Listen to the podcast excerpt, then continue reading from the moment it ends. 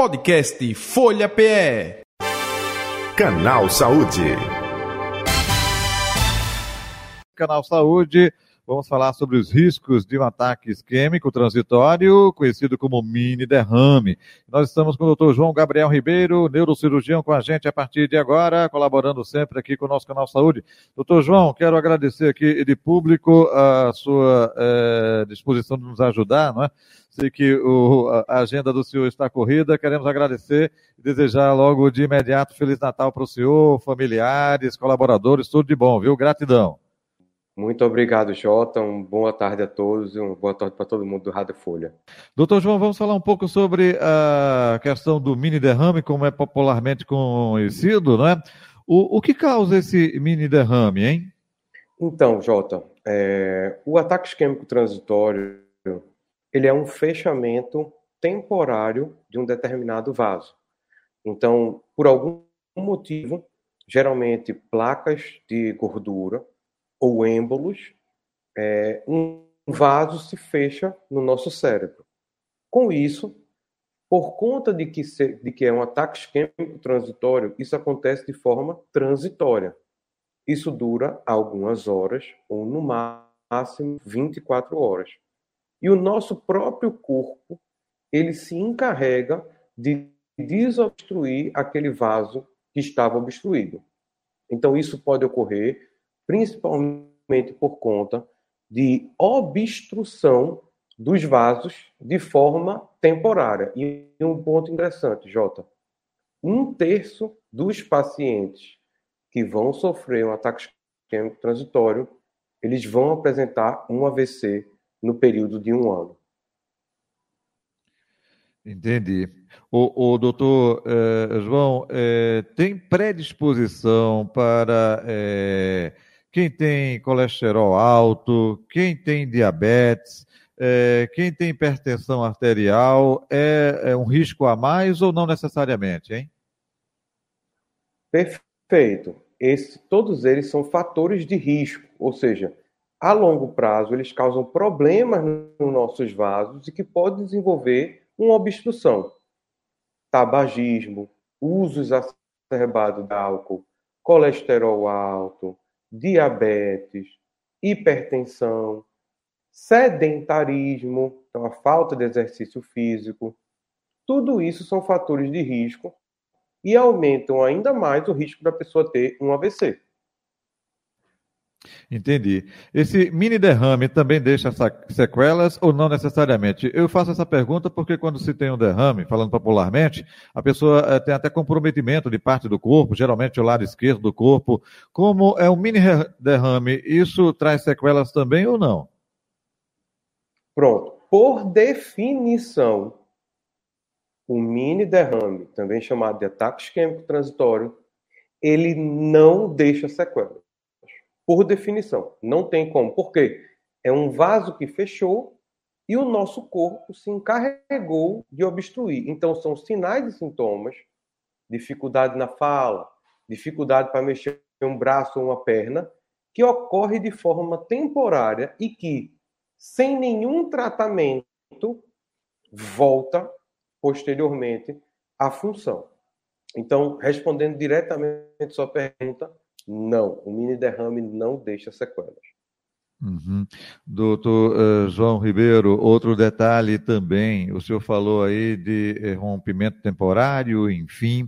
Quando acontece um rompimento, aí se cria muito tal do coágulo, não é? E, e, e que pode eh, comprometer até justamente partes do cérebro. É, nesse caso, quando existe o retorno da função desse vaso, é, esse coágulo não se cria, é, é, de repente é absorvido pelo próprio organismo, é, é isso, é? Vejam, o, o, mini derrame geralmente é uma obstrução do hum. vaso temporário. Quando ele se reabre, pode ter um micro sangramento naquela área e isso não leva a sequelas geralmente. No processo de um sangramento do cérebro, se ocorrer um, um rompimento de um vaso, caso o sangramento seja grande, pode deixar sequelas. em algumas áreas do cérebro que são muito nobres, pequenos fragmentos podem deixar grandes sequelas. Então, tudo depende do tamanho do sangramento e tudo depende da localização do sangramento. Perfeito. Outro detalhe também, em alguns casos, mesmo no mini derramo, se faz necessária a intervenção cirúrgica? Perfeito. Então, quando hoje, se o paciente tem um ataque isquêmico transitório ou um mini derrame, o recomendado é que ele procure o hospital o mais rápido possível. Como eu falei, um terço dos pacientes vão evoluir com AVC. Então, ele tem que ir para o hospital para identificar o porquê que aquele vaso obstruiu. Digamos, chegou lá, o paciente já chegou mais sem nenhuma sequela, mas na investigação viu que a carótida dele, que é a artéria que leva sangue até o cérebro, estava muito obstruída. Opa, se não tratar essa carótida obstruída, esse paciente logo vai ter um novo AVC. Então, neste caso, tem que ser feito um procedimento cirúrgico. Então, algumas vezes, na investigação da causa do ataque isquêmico transitório, a gente encontra algo que é caso de cirurgia e aí precisa operar realmente. Perfeito. Então é justamente esse diagnóstico preciso que se faz necessário. Preciso e urgente, não é, doutor João? Perfeito, Jota. É urgente. Muita gente acha, ah, poxa, eu estava com o braço fraco, é, melhorou. Passei duas horas com o braço fraco, depois melhorou. Ah, se melhorou, não vou procurar o hospital. Tem que procurar. Por quê? Porque o problema que levou aquilo pode levar a ter outro episódio. E o que a gente quer é que o paciente não tenha outro episódio. Então, é de suma importância que seja investigado de urgência, não é ambulatorial. Tem que procurar a emergência. Outro detalhe também, é, se tem é, é, é talvez é, mito falta de conhecimento, é, no caso do mini é, derrame, quando afeta jovens, é, muito mais complicado do que uma pessoa já de determinada idade, porque eu estou fazendo comparativo lá com o, o, derrame não é, tradicional ou sem essa paralisação dele, né? Tem, e isso tem? Não. É, o que acontece é o seguinte: as causas do, do AVC em jovens geralmente são causas que ocorrem em fechamentos maiores.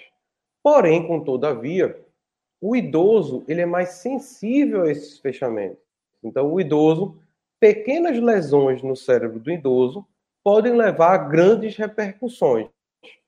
Por outro lado, o jovem ele tem um potencial de recuperação melhor que o idoso, mas está propenso a ter é, eventos maiores por conta das causas. Geralmente está associado a doenças genéticas. A gente chamaria um, um AVC no jovem um paciente abaixo de 45 anos. Uhum. Então, as causas de AVC nessa população geralmente estão ligadas a problemas genéticos e alguns distúrbios que podem levar a AVCs mais graves. Mas se a gente olhar um dano igual no cérebro de um paciente jovem, exatamente igual a um paciente idoso, a gente vai ver que o idoso ele sente mais por conta da degeneração do cérebro normal a partir da idade. Entendo. Doutor uh, João Gabriel Ribeiro Gomes, uh, o senhor gostaria de arremetar algo, né, trazer algo que eu não lhe perguntei? Fique à vontade. Eu queria reforçar, Jota, a importância de procurar a emergência, mesmo que tenha recuperado o déficit neurológico, investigar de urgência as principais causas, fechamento de carótida, fechamento de vertebral, malformações cardíacas, e incentivar principalmente a profilaxia, ou seja, a prevenção. Então, é muito importante que ah, o paciente não faz exercício físico, comece a fazer exercício físico, acerta a dieta, Se tem pressão alta e diabetes, controla a pressão alta, controla a glicemia. Tudo isso é importante para a gente prevenir, porque a gente não consegue saber se a gente vai ter um AVC ou um mini AVC. E ninguém quer ter nenhum tipo de sequela. E a melhor remédio é você prevenir.